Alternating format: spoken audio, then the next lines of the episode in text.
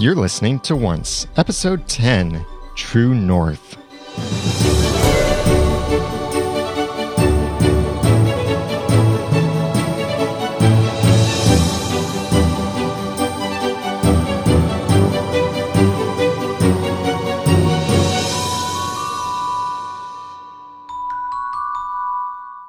Welcome back to another episode of Once, the podcast about ABC's TV show Once Upon a Time. I'm Daniel J. Lewis, I'm Jeremy Laughlin. I'm Dan Flynn. I'm Jenny.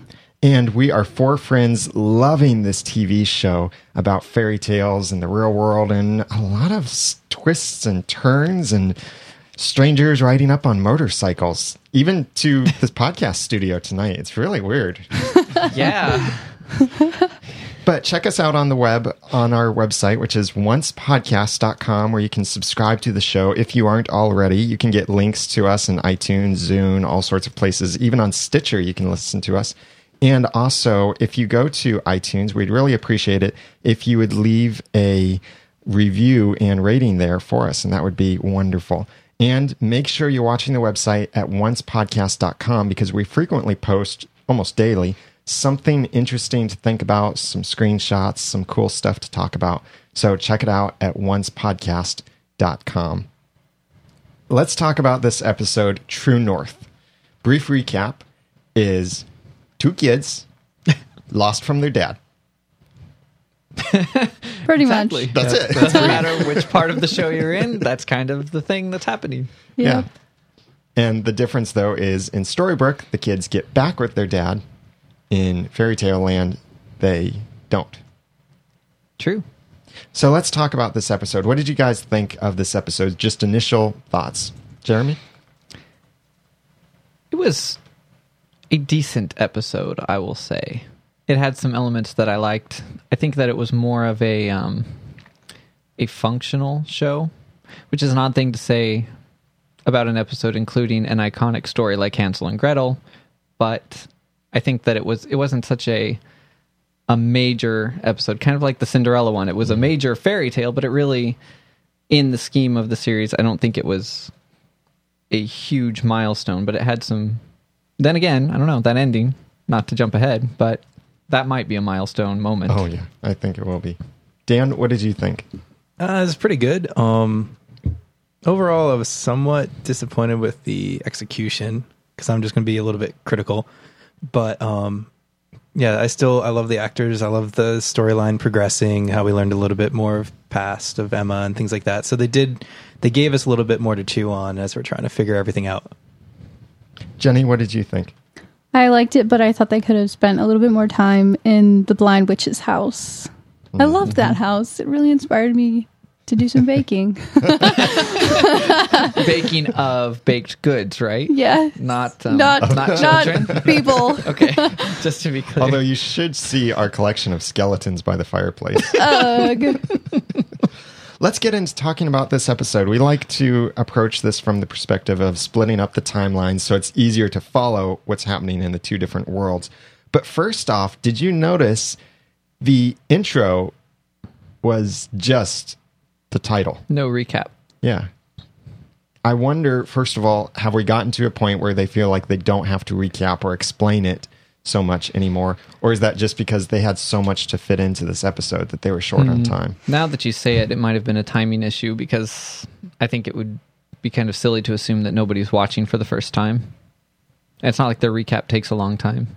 Yeah. And in that title screen, we see the gingerbread house, the candy house, and all of that. So it was kind of obvious right from that. Whereas most of the others are somewhat like you have to guess what it's about. When we saw Prince James, there was a dragon. When it was um, uh, Jiminy Cricket, there was the spindle. And it made us think it was going to be about you know, either Sleeping Beauty or Rumpelstiltskin when we saw the spindle and other things. But this one, this one was a direct connection, so no guesswork there. I like guessing too, and this is the first time I went into the episode actually seeing the preview from the week before. I try to close my eyes, but yeah, I saw it, so I was like, "Oh, I already know what's going to happen anyway." And I didn't notice the uh, the little intro was gone. I guess I sort of tune it out. So this starts off with the father and his kids, and he gives them a compass which he says of that comf- compass so they don't get lost. A family always needs to be able to find one another. And that compass has its part throughout the episode. It gets broken, doesn't work, uh, and then later it does. But that's a strong theme in this is that family finds each other. But just before that was uh, a line that Entertainment Weekly absolutely loved. And one of our listeners, it was uh, Obi's girl, sent this to us as well as Jeremy. You'd pointed out this article to us as well. A fine specimen.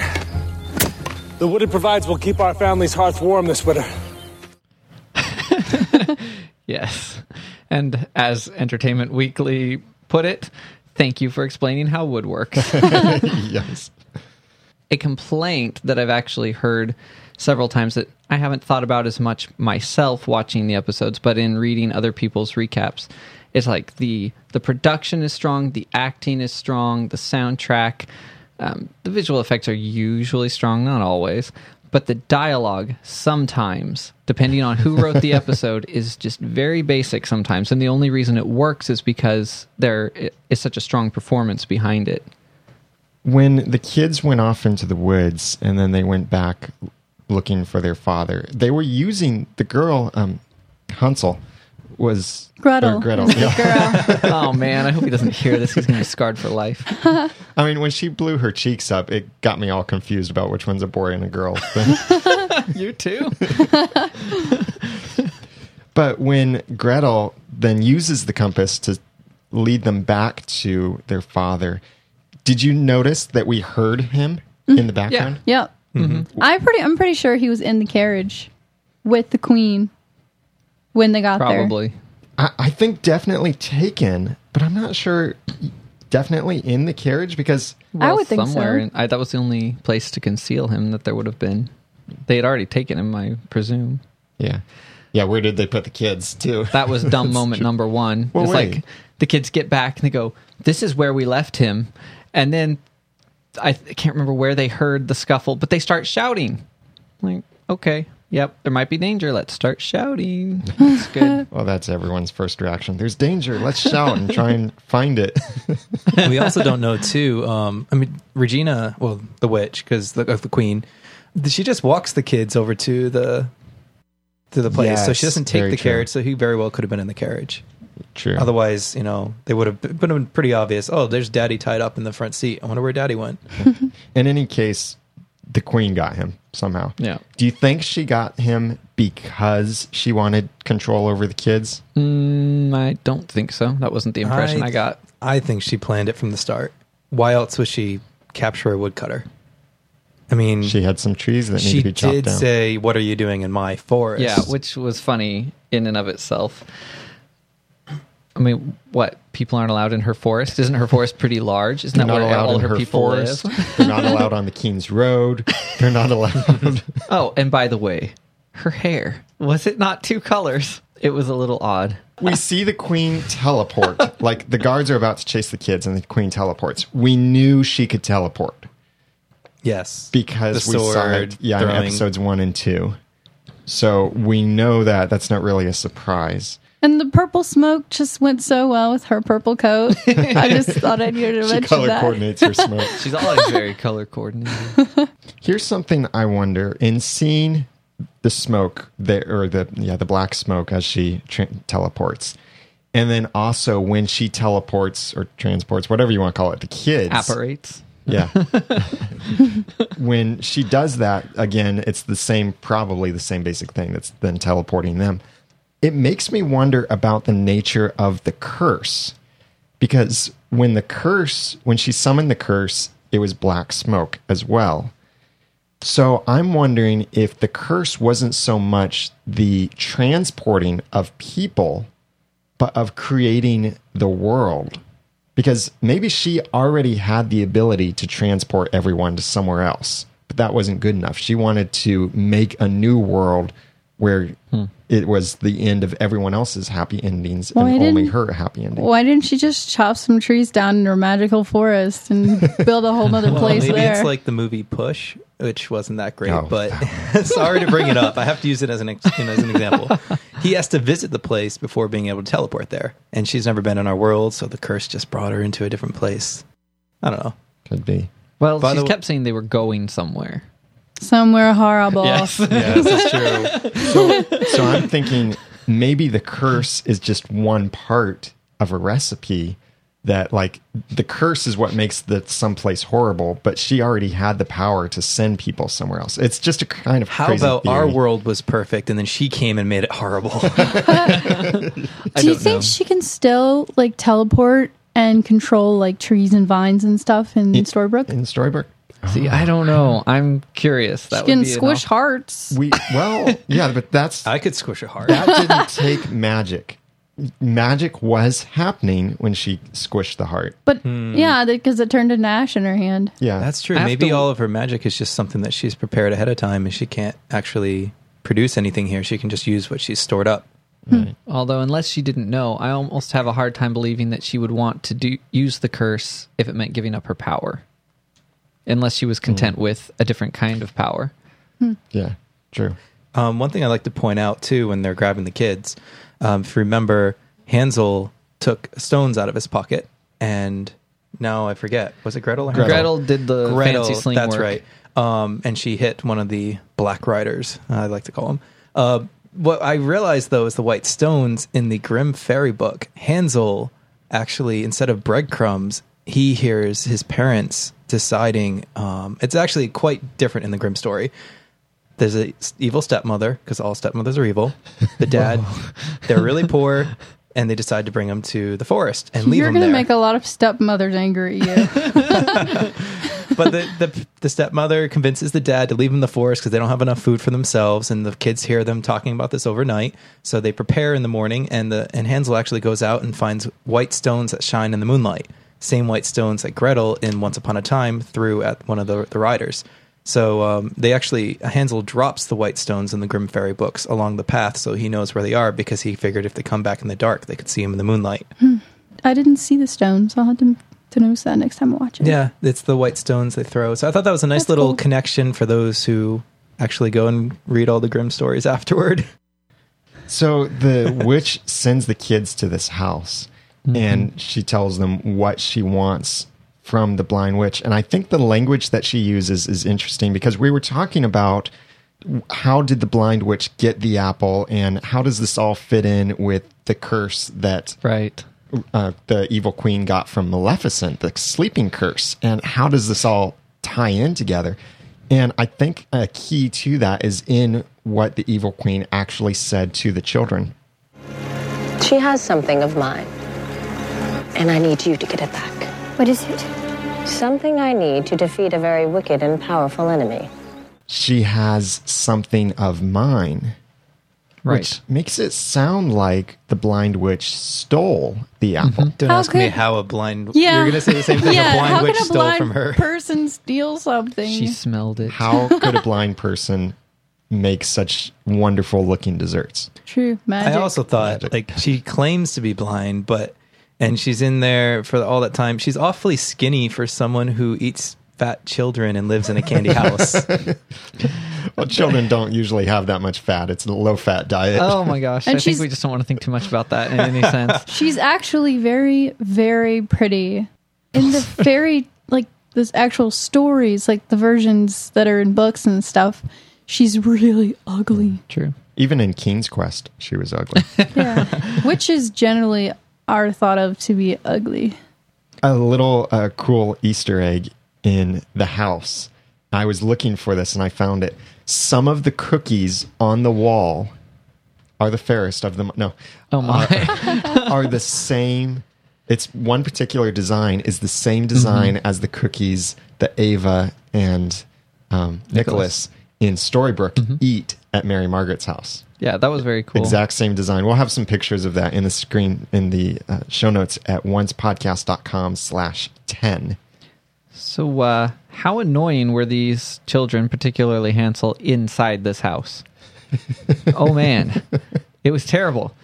They go inside, and I mean, he, they didn't even make it inside, and he's pulling off a finger scoop of icing off the outside of the house. I'm like, "What's wrong with you? You had one instruction, well, two if you count getting the satchel, but I mean, one instruction, whatever."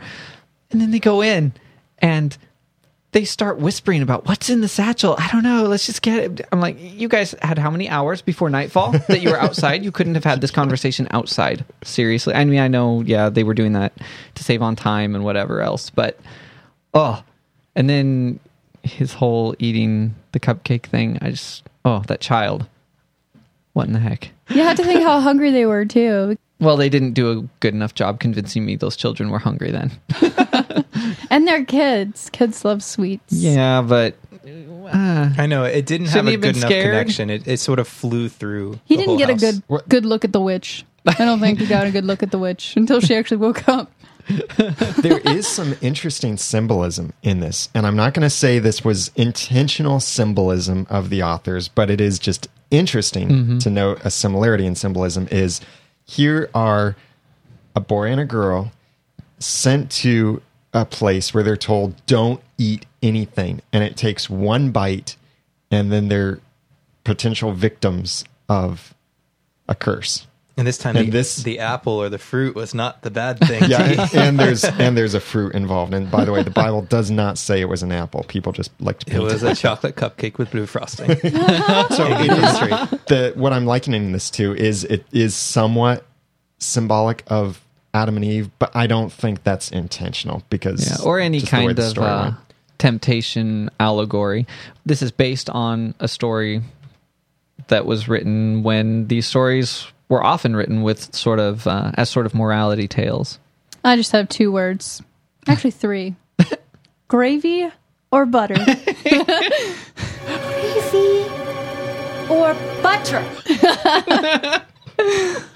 I was really impressed with like how she could do things around her house with being blind and stuff. She has some sort of it was like a magical Sixth sixth, sense. sense, or she would have made an excellent wife. I'm sorry. Said the single guy. I'm saying never have she has children. Cookie, uh, she has food always on the table, clean house. Children. Children on the table. Does it, does it children? No, or- you said dinner Yeah. or food, but but they're not. Um, that's not the kind of meal I want my wife preparing. I'm just saying, in in a different world, she could have been better. I want to read a little quote from the Grimm fairy tales. Uh, basically, it says, "Once Gretel was inside, she intended to shut the the oven and let her bake in it," which referring to the witch, um, or the witch referring to Gretel. And it says, and then she would eat her too. But Gretel saw that she had in mind and said, "I do not know how how I am to do this. How do I get in?" Silly goose, said the old woman. The door is big enough. Just look, I can get in myself. So I forgot about that. definitely grim humor. So the witch crept up and thrust her head into the oven. Then Gretel came, gave her a push that drove her far into it and shut the iron door and fastened the bolt. And then once she began to howl quite horribly, but Oh, Gretel my. ran away. And is my favorite part. And the godless witch was miserably burnt to death. Oh my! Wow. I like the Grimm fairy tales. Uh, you know, that's hilarious. this this story of Hansel and Gretel didn't really it wasn't really like the true version because they didn't spend enough time in it to make it more like the true hmm. version. Well, yeah, all of these they're either compressing to fit within an episode or they're changing in some way. Apparently, that book you gave him, not exactly the stories in the most traditional sense. The true version Gretel does not pretend to be Hansel.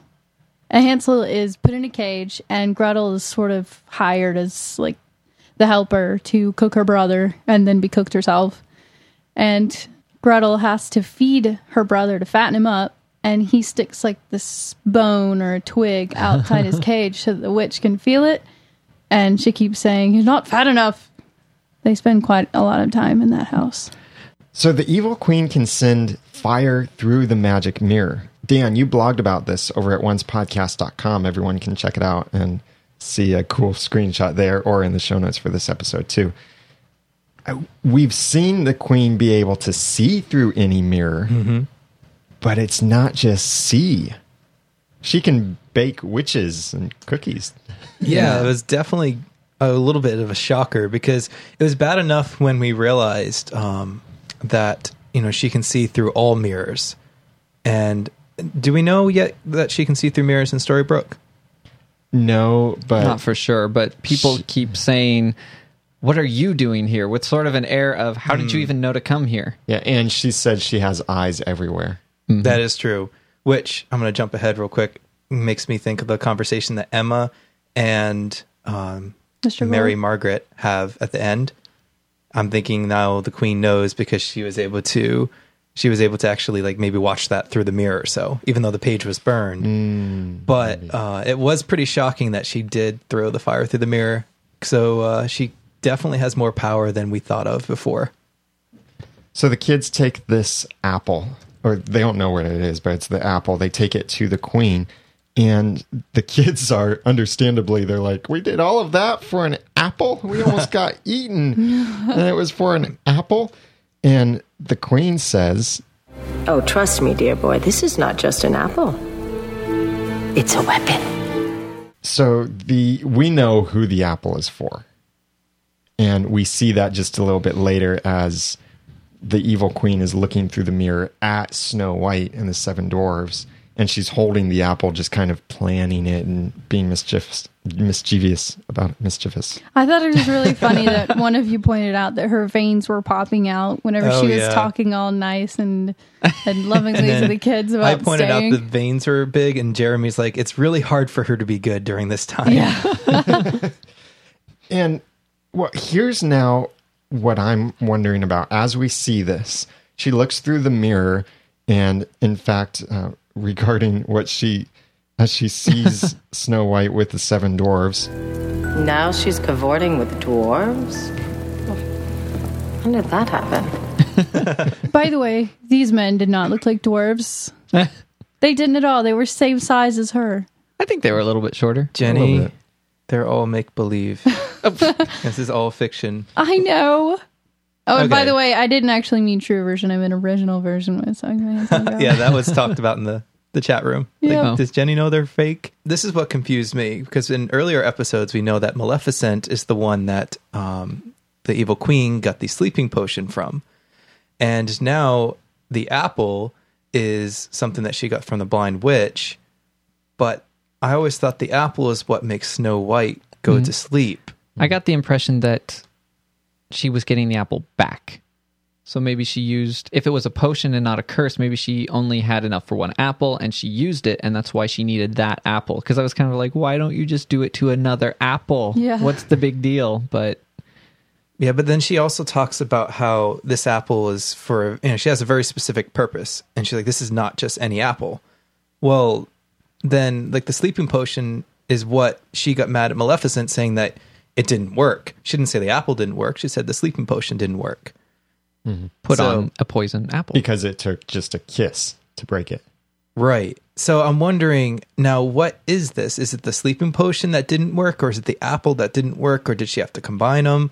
Um, which where did she really really get this uh, the sleeping potion or the whole effect that she did on Snow White? Where did she get it from? The Blind Witch or Maleficent? Well, in the in the Disney cartoon, which we just watched today, now you're the- experts. The evil, yeah, the evil queen had the recipe for the spell, and she cast it on an apple. She made the spell, and all of these spells combined. And in her spell book, it did say that it could be broken with true love's first kiss. But she laughed at that. She thought there was no chance. Yeah. and uh, that's that's how then the Disney version is. So it's that she's casting this curse on an apple. I'm thinking it's probably going to be similar here because when she was talking, when the evil queen was talking to Maleficent, she didn't say anything about an apple. She just kept referring to a curse, the sleeping curse. And so I think that's what she got from Maleficent is the sleeping curse that maybe she put on the apple, lost the apple to the blind witch, and then she has to get it back. Isn't Yeah, that what I like, just said? Like Jeremy said. I see. on the clip you played a minute ago about the cavorting with dwarves, do you think that was a nod to the things they're hearing from the fans now of saying, "Well, when was Snow White with the dwarves?" and trying to put together the timeline. I don't think it's in response to the fans, but it's just part of the storyline.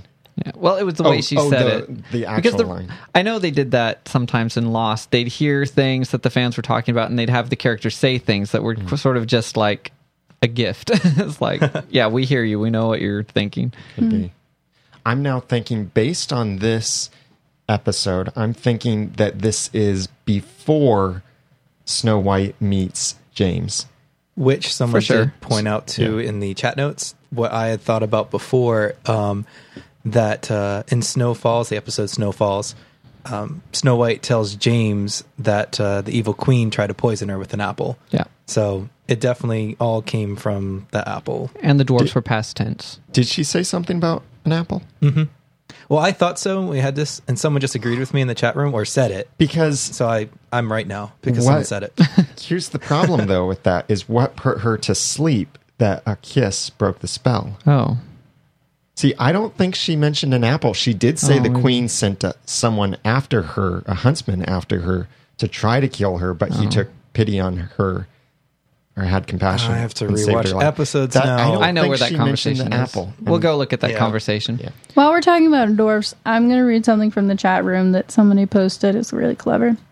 It's Gnome86 said in the original version of Snow White, the dwarfs are actually thieves and not all cheerful singing dwarfs that Wa- Walt Paint played up, Really? which makes sense as to why Snow White turned to stealing. Is that why Disney stole and took Marvel away from us? I wonder what version that is. I've never Sorry. heard of that version. I, I'm going to mention Marvel later. actually. Oh, that's right. I have Yes. a lot of stuff to say about that. I'll leave Okay. that to you. So, um, to jump back a moment. Uh, yeah, as we're continuing on with Fairy Tale Land, the queen offers as a reward to the kids, live with me. like, Yeah. no thanks. Wow, just what I always wanted to live with my own personal evil queen. Man, she laid it on thick yeah, she did. with those Ooh. veins popping. One thing I I loved. I thought about this. I didn't tell you guys this yet, but do you remember the quote that she, evil, evil Queen says to Gretel um, after they had stolen the apple? She says. Uh, um, a strong heart you have. And she said that to Gretel. So I'm thinking maybe the queen only uh, collects strong hearts. She wanted them to live with her because she wanted Gretel's heart. Was that not slightly heart stopping? She kind of like puts her hand toward her chest. She's like, It's like- you have a strong heart. Don't touch! or maybe who knows? Maybe the evil blind c- witch was just taking the hearts and putting them aside, not eating those, and giving that to the queen and mailing it off FedEx. Doubtful. But I I'm really think they were on good thinking that she's she like desired her strong heart, and it's the idea of like she's looking for those who have the strongest heart, and she's using that to make herself powerful, mm-hmm. especially for someone who's heartless. Gretel was very brave throughout this episode. The last thing, or two last things that I have to mention about Fairy Tale Land, and then anything else you guys have too. Uh, we see then that the kids are set on this journey to find their father, and Regina even said to their father, You can all be together as a family as soon as you all find one another. so they then have to try and find each other. They're separated in Fairy Tale Land, but they get together in Storybrooke. In that shot where you see the kids show up in the middle of the woods, and then the camera pans out and you see lots of woods. Obi's girl sent this feedback in to point out. She said, "Look closely." Her boyfriend saw this, and then she saw it too in the screenshot. Is if you look really closely, it looks like there is a village off in the distance of the shot, and that it's not just all woods. But yes, you can see some spot where there is a uh, like the sunlight or moonlight is shining on the trees. But just below that, in the right hand side of the scene, it looks like there is a village there that maybe here was a thought Obi's girl stuck in is maybe the kids were actually then sent to Storybrooke and they were the first people to go to Storybrooke. Nah, I don't think so. Sorry. I, I don't think so either, but They knew it's who a they really were. good theory. when they woke up. Yeah. It's interesting about that. Um, I mean, here we actually have a father who wanted uh, he he didn't want to leave his kids when we what I think anyways the evil queen actually stole him to get to the kids. Um, especially seeing that she was trying to get children, she had sent many before to the blind witch, so she was looking for children to send. Hence the pile of bones. Yes.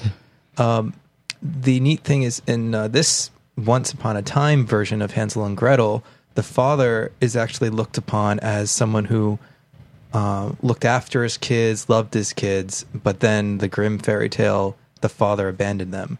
And I liked at the end how, I mean, the stones was a neat little connection they, they picked up from Grimm, but in the end, when they're left in the woods, that's how they're left in the Grimm fairy tales. Um, the this time the queen left them in the woods, even though she did make a promise that they'll be together, which is interesting that it came came true. But she left them into the woods, and in the Grimm fairy tales, the father and the stepmother leaves them in the woods. Yeah. I'm gonna I'm gonna go ahead and disagree with her planning to get them. How else does she get little kids to go to a candy house? I guess it's pretty easy, but she still had to find the little kids. Well, it was sort of like, "What are you doing in my forest?" And the same thing could have been when they found the kid's father, and it was they were running, and she chased them, but she said, "Your bravery has saved your lives and your family's lives." So it was sort of, almost sort of like, "Let's get rid of these people. What are they even doing here?" And then she saw the bravery and thought, "Hey, Yeah. I've got a job for you." Yeah, that's what I'm thinking, Jeremy. whatever. I'm right. um, but I want to go back to when she was talking to their father in the castle, how genuinely she was asking, "Why did they refuse me?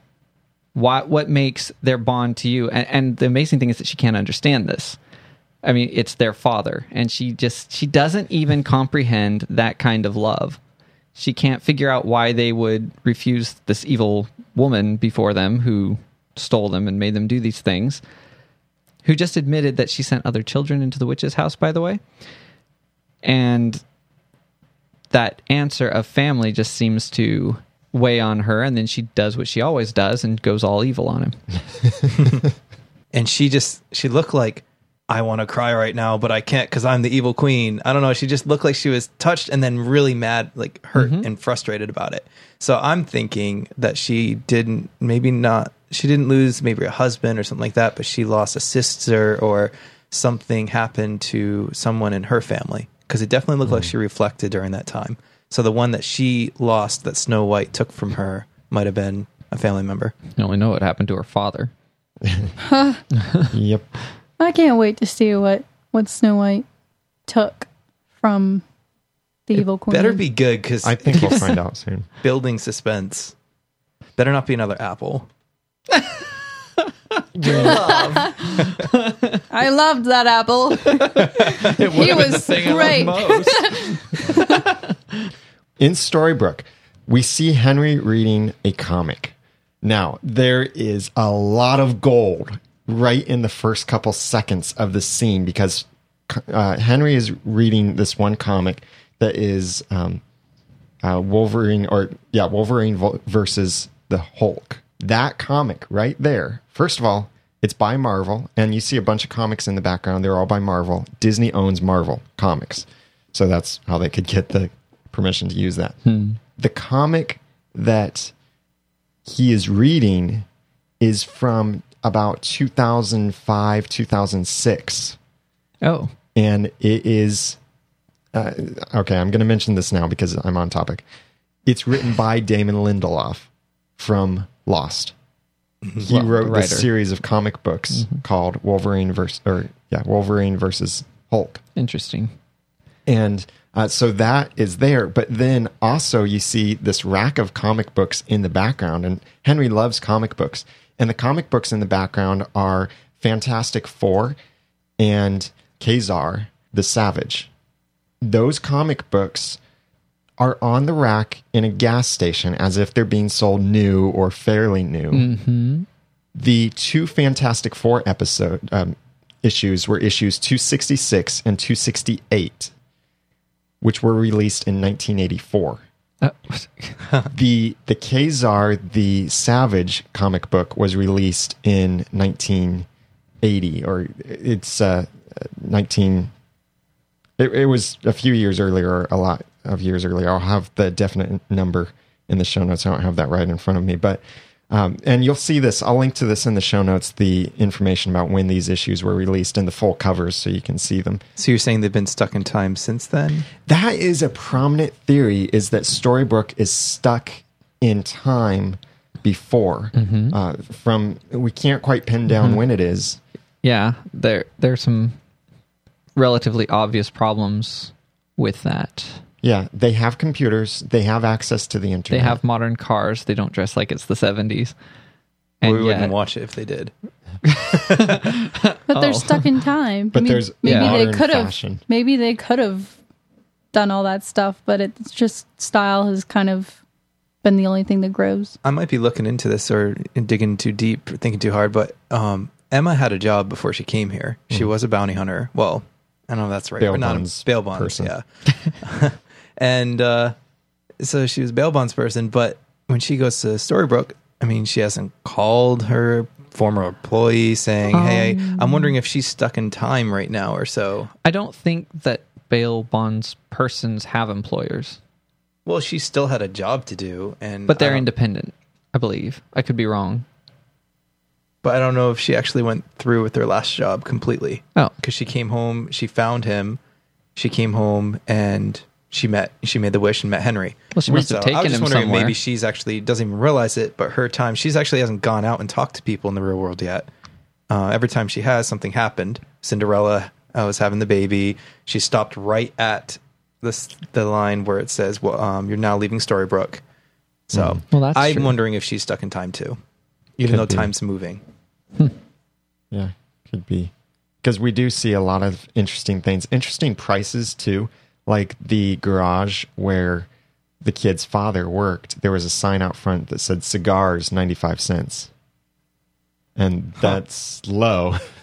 You're like, I want to know where that town is. Uh, no. no thanks.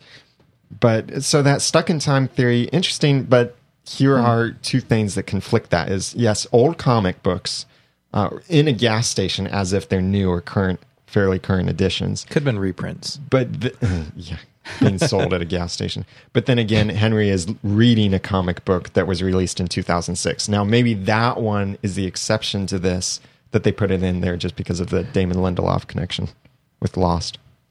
Hmm. But interesting thing that we spent several minutes on.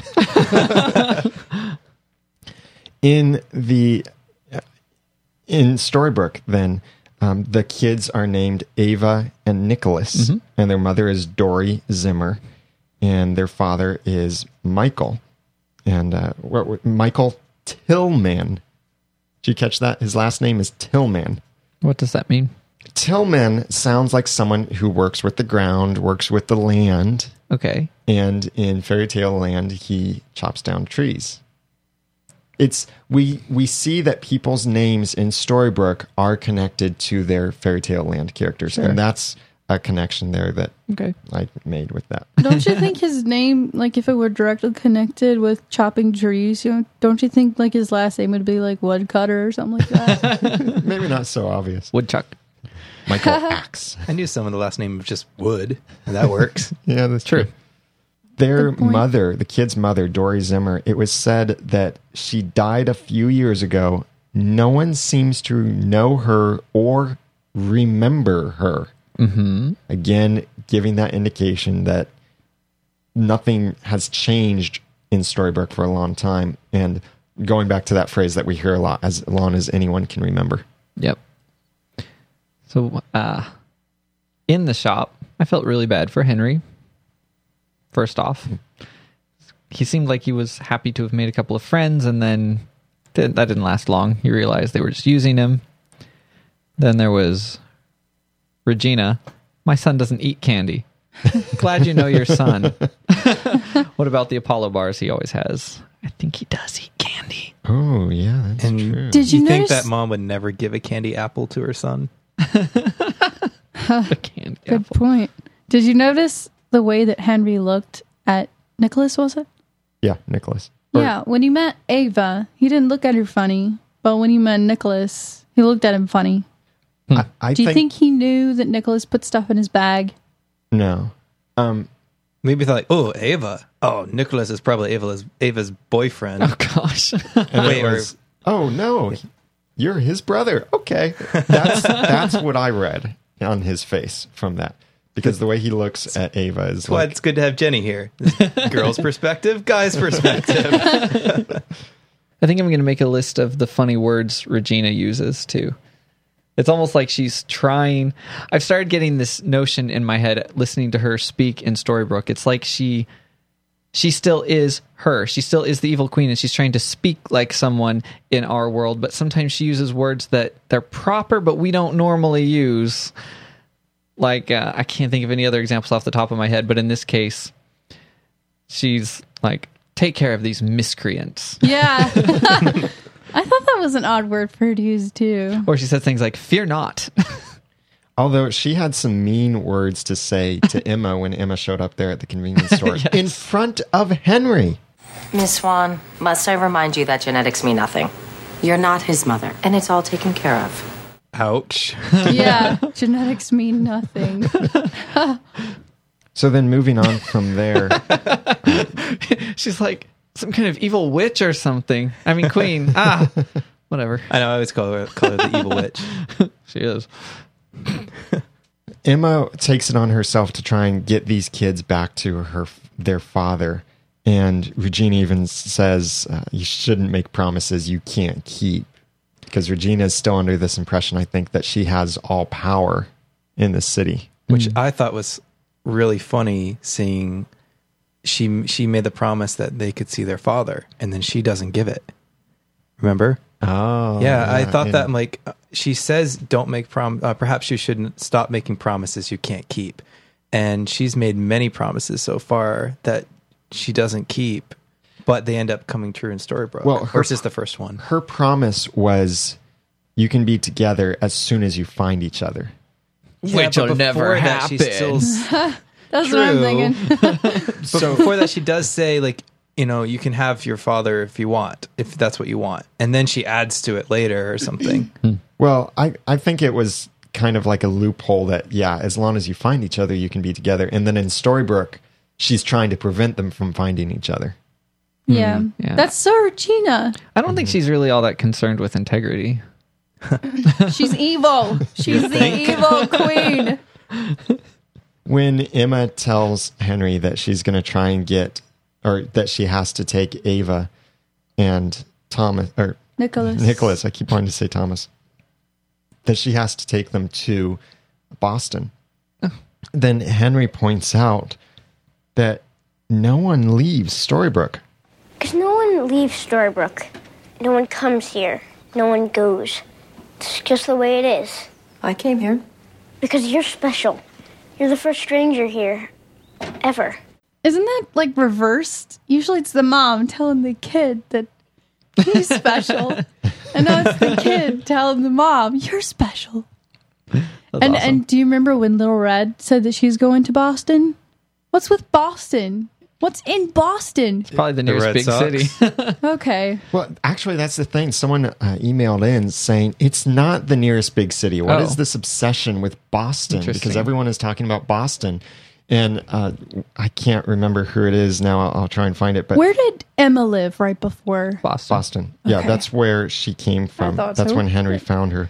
But um, someone points out to them that uh, someone pointed out an email, why not take her, the kids, to all of these other cities, big cities nearby? Well- why is it Boston? Apparently, that's what the state arranged, or at least that's what Regina said.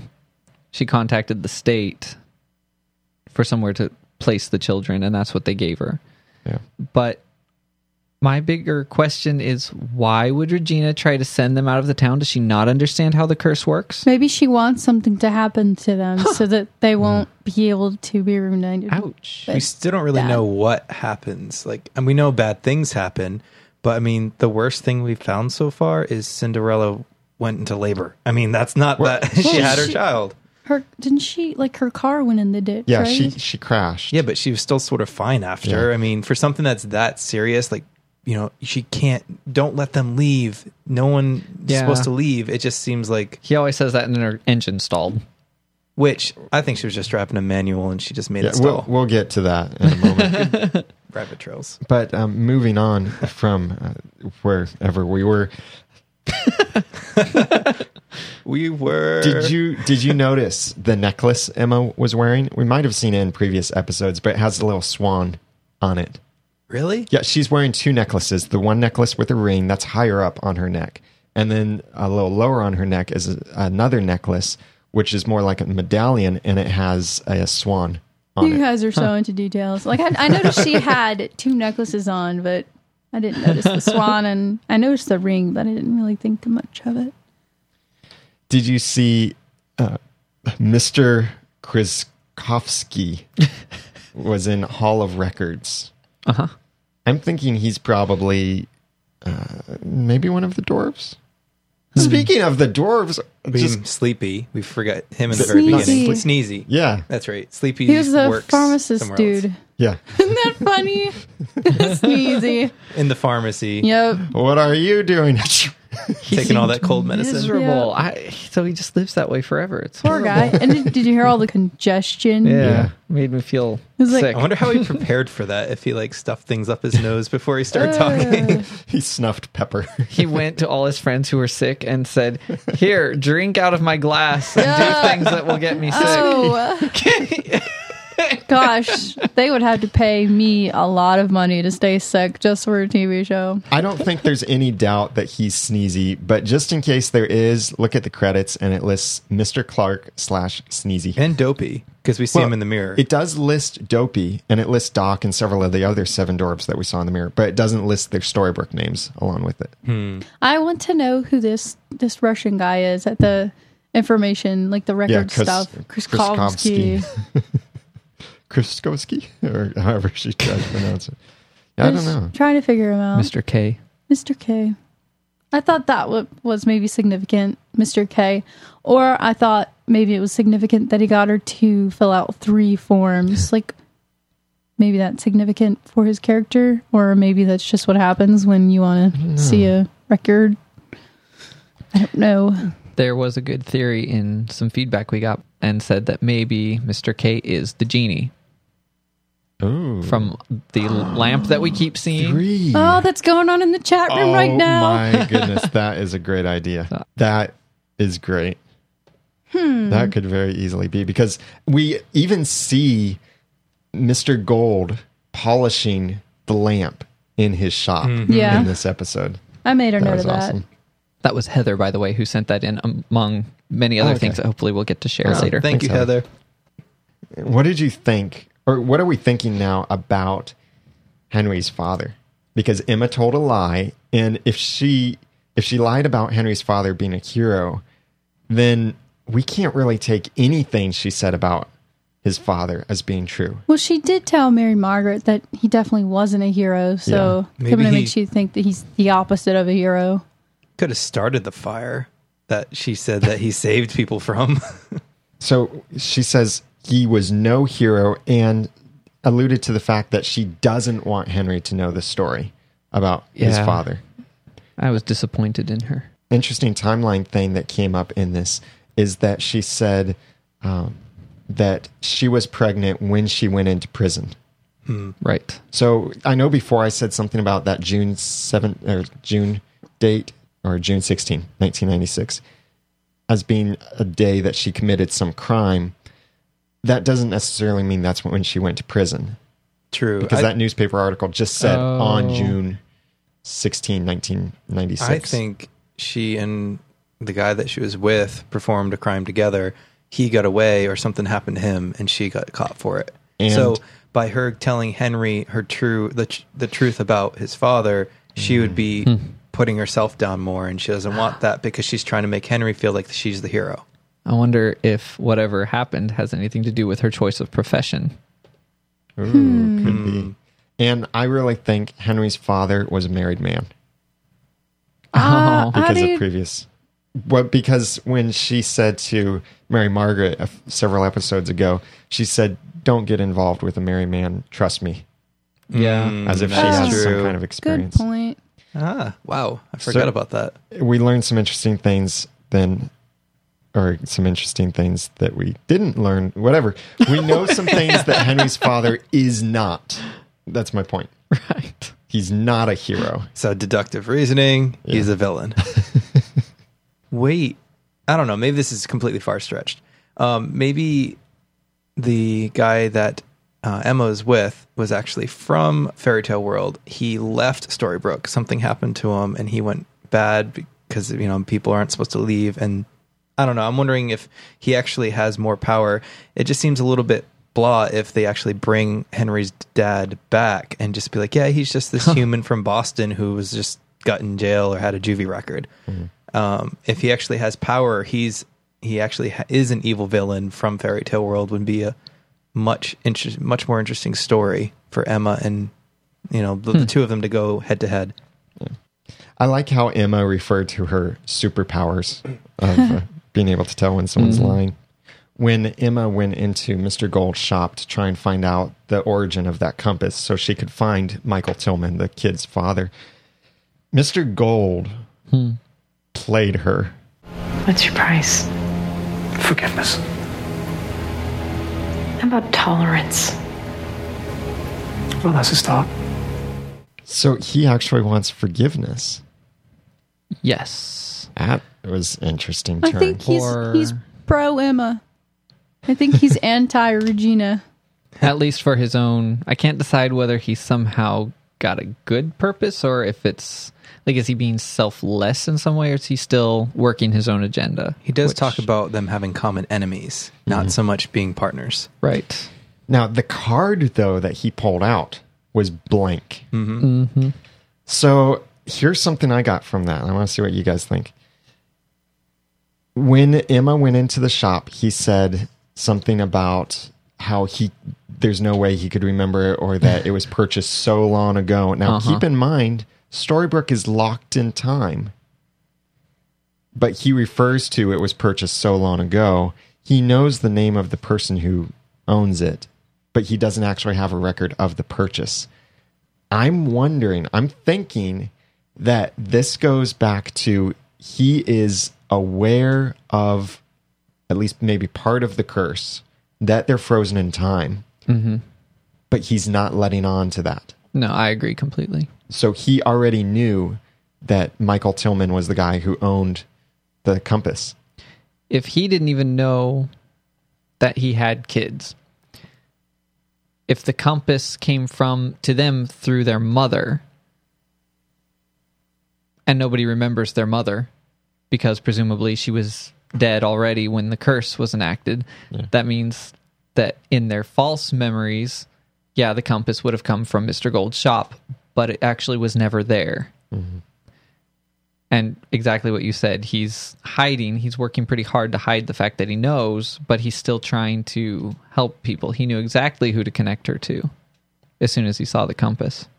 I want to say something too that I don't know if it's, it's jumping a little bit ahead, but we already know what happens. So, Mary, um, when she sees the blanket at the end, remember how she sort of seems to recollect her past. Um, the kids see the compass point to their father.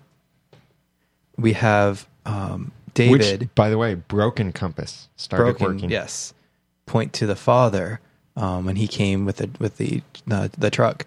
We have David in the shop seeing the glass unicorns hanging, which are the ones that he had hanging in front um, on top of the crib for uh, Emma being born, uh, for when she would be born, and then we have a lot of things basically from um, fairy tale world that have been brought into Storybrooke, and those things have a lot of magic left into them.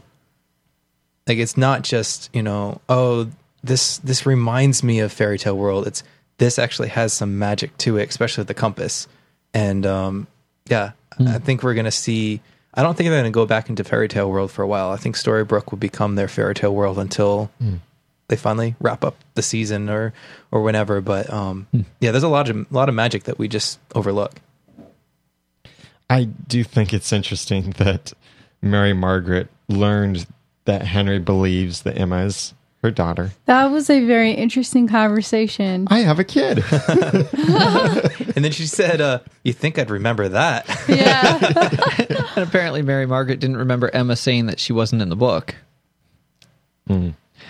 Which, when I remembered that, I started wondering if this is going to end up being something a bit dangerous for Emma Oh, or yeah. or for anybody because Regina isn't supposed to know who Emma is for obvious reasons. So Henry tore the pages out of the book. Emma goes to the trouble of burning the pages. She doesn't tell anyone who Henry thinks she is, but now she did, which is great on the one hand. But if it somehow slips somewhere, then Regina will know who Emma mm-hmm. is. Are you saying that Emma's pages are the only pages that are burned? Yes. Yes. Okay, I thought so. Yeah, I was going to say that. But she's she isn't actually lying because she's no longer in the book. She ripped Oh, out that's pages. true. And in that book, um, you know, we find out that they put her in the wardrobe, and that's how Emma got safely here. Um, someone, well, Doxson from the chat room had a really interesting point. You, you know that uh, Rumpelstiltskin knew how to break the curse, and he told them how to save their daughter yep. we don't know where Rumpelstiltskin's son is. So Doxson um, basically said, "What if Rump saved his son by sending him to the real world, and then that's who the man is? The idea, like that man on The the, motorcycle, stranger? hmm the stranger, Yeah. and that if Rumpelstiltskin knew how to save the king and queen's son, uh, daughter, actually." Then wouldn't he have used that same thing to save his own son? Because he doesn't say his name to Emma when she asks. Oh yeah, he doesn't give up his own son's name, or No, Oh, the, the stranger doesn't tell her his name. Yeah. Oh, just like Rumpelstiltskin and the original Rumpelstiltskin that we know. He won't say his name and you have to guess it type of thing. I like that theory, but, there is potentially a problem because we already, unless we're really wrong, when we saw the whole thing with Rumpelstiltskin becoming the Dark One and his son was there, we, and I forget the whole discussion, but we figured that that was probably quite a long time before the curse. Yeah. So his son would be an older man, like a middle aged man at least, if he's still alive by the time the curse is enacted. Yeah. I do want to focus on that stranger. Mm-hmm. So, Dan, do you think it is Rumpelstiltskin's son? No, that I the do. theory you're it's going with? better than the first one I said when I thought he was Ghost Rider. Here's here's my thought. This is this is a strain of thoughts on it. This is the second time we've seen Emma bring about a happy ending that Regina blocked. The first one was Thomas or uh, Sean and Ashley getting back together and having the baby and saving the baby from Rumpelstiltskin. And then this is the second one, uh, Ava and Thomas being Ava and Nicholas being together with their dad. So that's two happy endings that she's brought. As he came over and met them through the car window. When Awkward. when Emma gets close to bringing a happy ending to someone, it seems like Regina sends something to try and prevent it, like Mary Margaret and David getting together. That's when Regina finally finds Kathryn, brings her in, prevents a mm-hmm. happy ending so far. I'm thinking this motorcycle rider, the stranger, is a distraction from Regina that she's somehow summoned. I think he is actually the big bad wolf. and here's my theory of what's going to happen hmm. he is going to become a romantic distraction to Emma. At some point, he's going to try and kill her. Because what did the wolf do? The wolf came as in disguise to something familiar, something that was loved Black leather sheep's clothing. and tried to kill Little Red Riding Hood. And What do you think, Little? We haven't heard anything about Little Red. What, do- what if Little Red actually starts liking this guy? I mean, think of Little Red's personality in this. What? Ruby? I'm, I'm whispering Ruby, every Ruby, time I say oh. Little Red. Ah, I'm just being a Ruby. twit. You are. uh, what if Ruby actually falls for this guy because she has that sort of like bad girl personality, and he does too.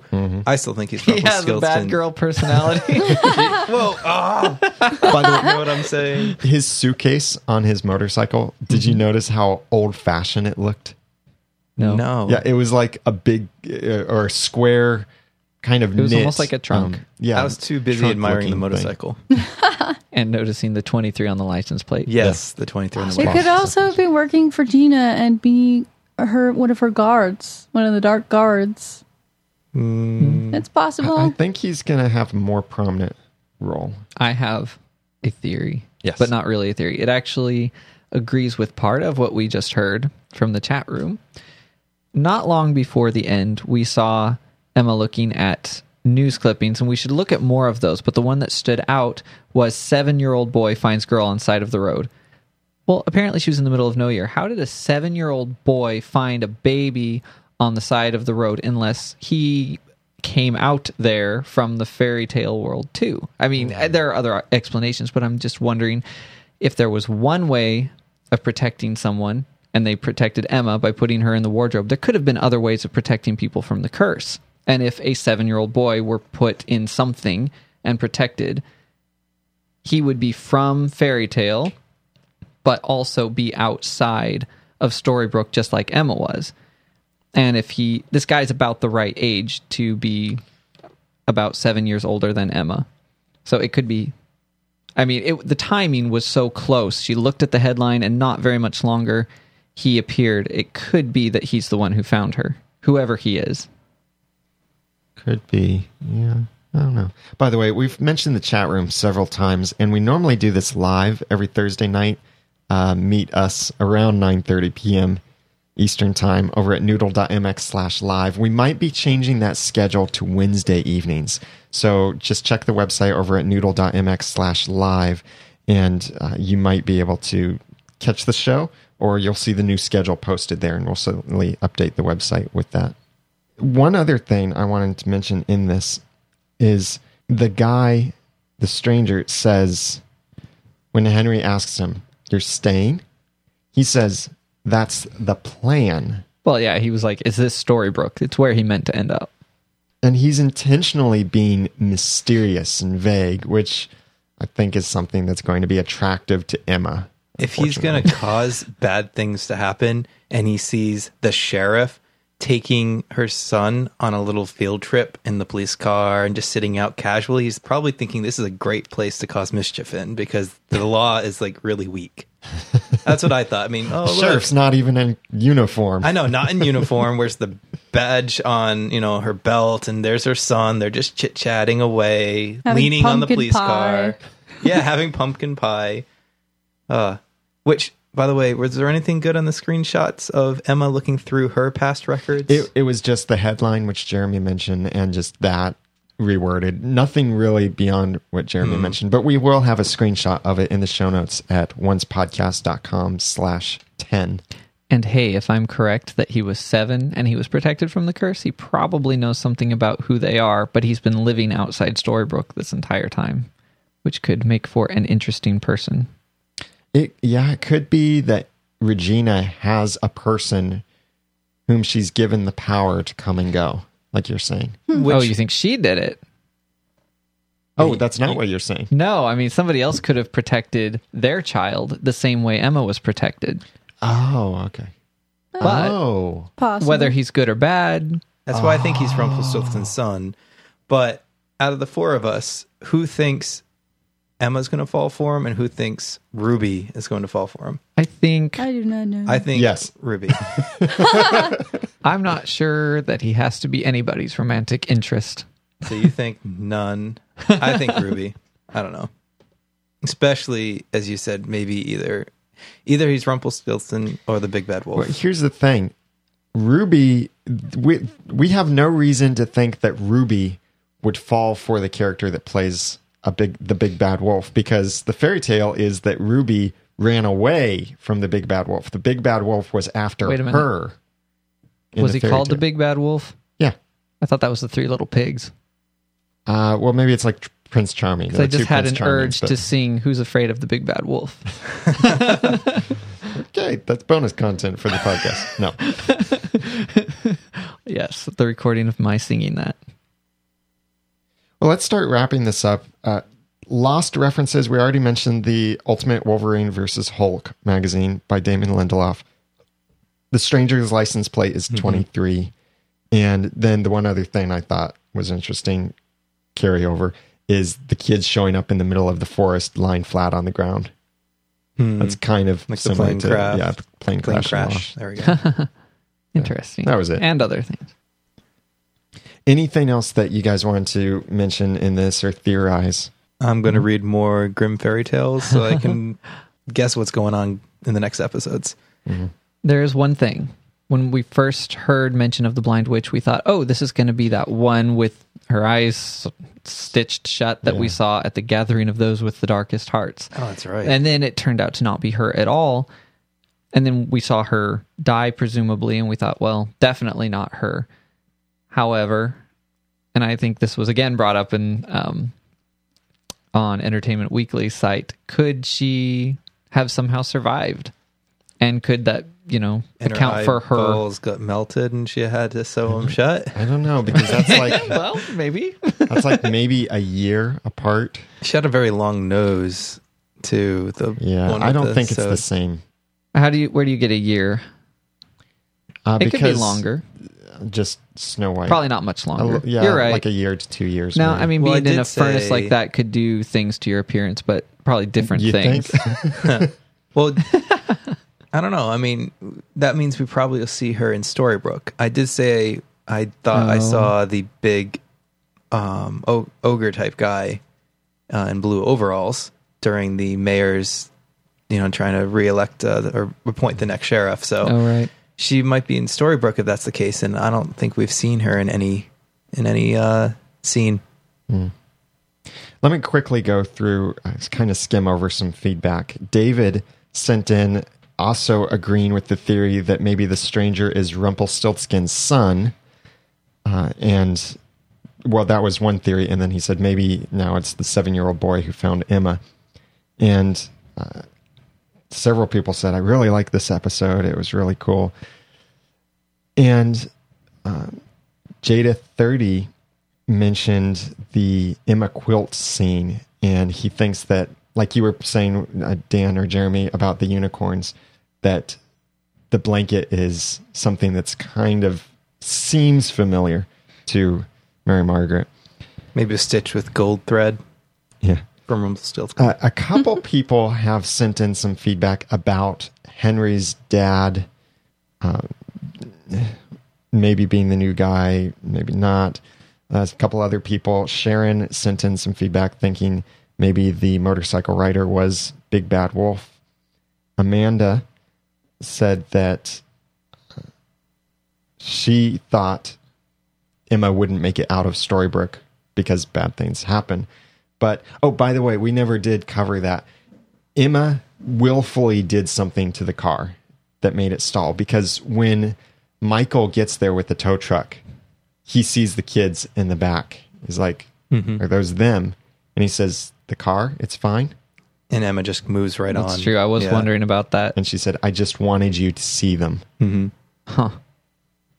So you think she wasn't trying to leave? She just Right? Maybe she got this idea and she along the road. stopped though you saw right in the background now leaving storybrooke so she stopped right before that because she believes in henry's curse thing that bad things happen so she stopped right before they Or maybe the she was expecting trouble. I, I don't think she believes it. I think she just No. decided at that point, she decided, here's my idea. Mm, when she talks to mary this." now we're going to get in a big debate when she talks to uh, mary margaret afterward she said he chose or he he what did what did she say He something like changed his mind. Yeah. And she, Mary Margaret, Snow White, was like all excited. It's like beforehand, Emma talked, This is my plan. I'll see if it works. It's my last thing I can do to see if the dad was, you know, stay with the kids. So I think she had already planned this out. And uh, just the way I think the witch planned to take the children. Um, except I might agree with you on this one.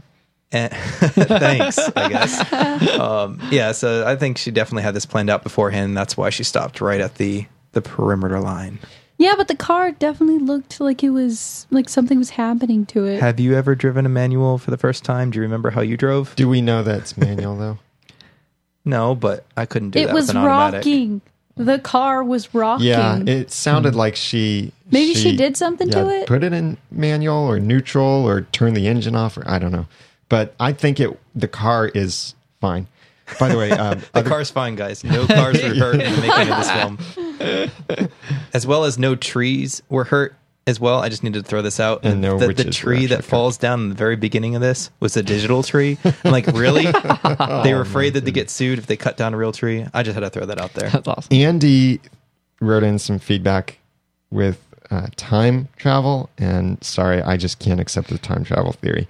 That's just me. We'll talk about that in some other episode. Doxson also sent in some theories about um, maybe mm, something about the uh, uh, Mr. Gold using magic uh, with the card, or maybe not the card, and, And several people pointed out Sneezy. If Daniel doesn't agree with your theory, don't feel bad because Yeah. you hear that he doesn't agree with many of mine too. yeah, it's just we're different.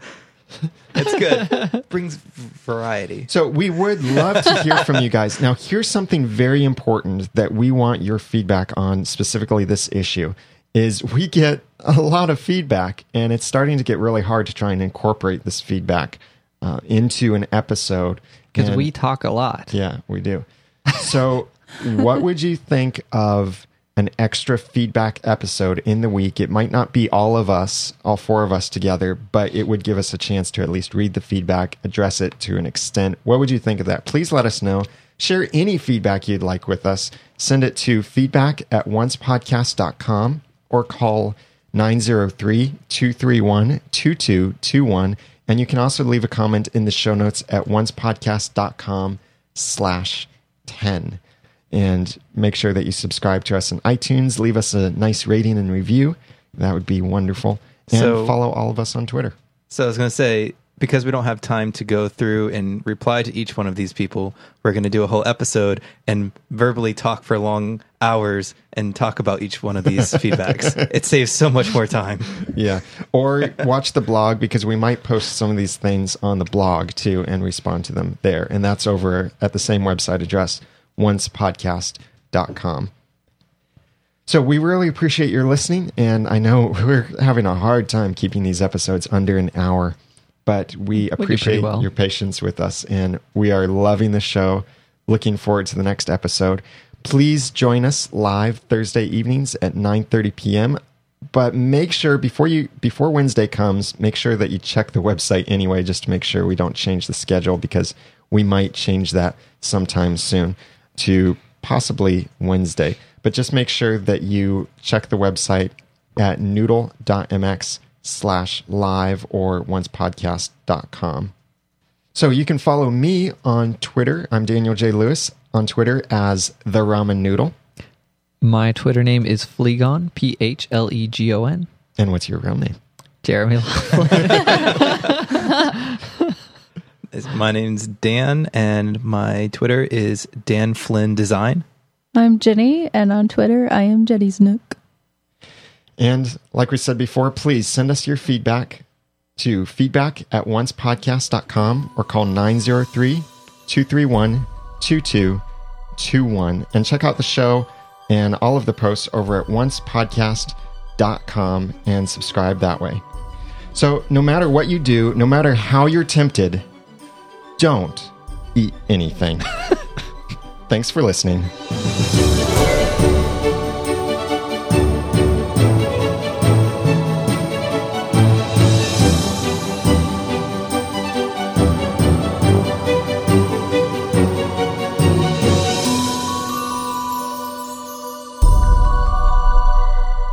Once Podcast is a proud member of the Noodle Mix Network. Find more of our podcasts like this one over at noodle.mx.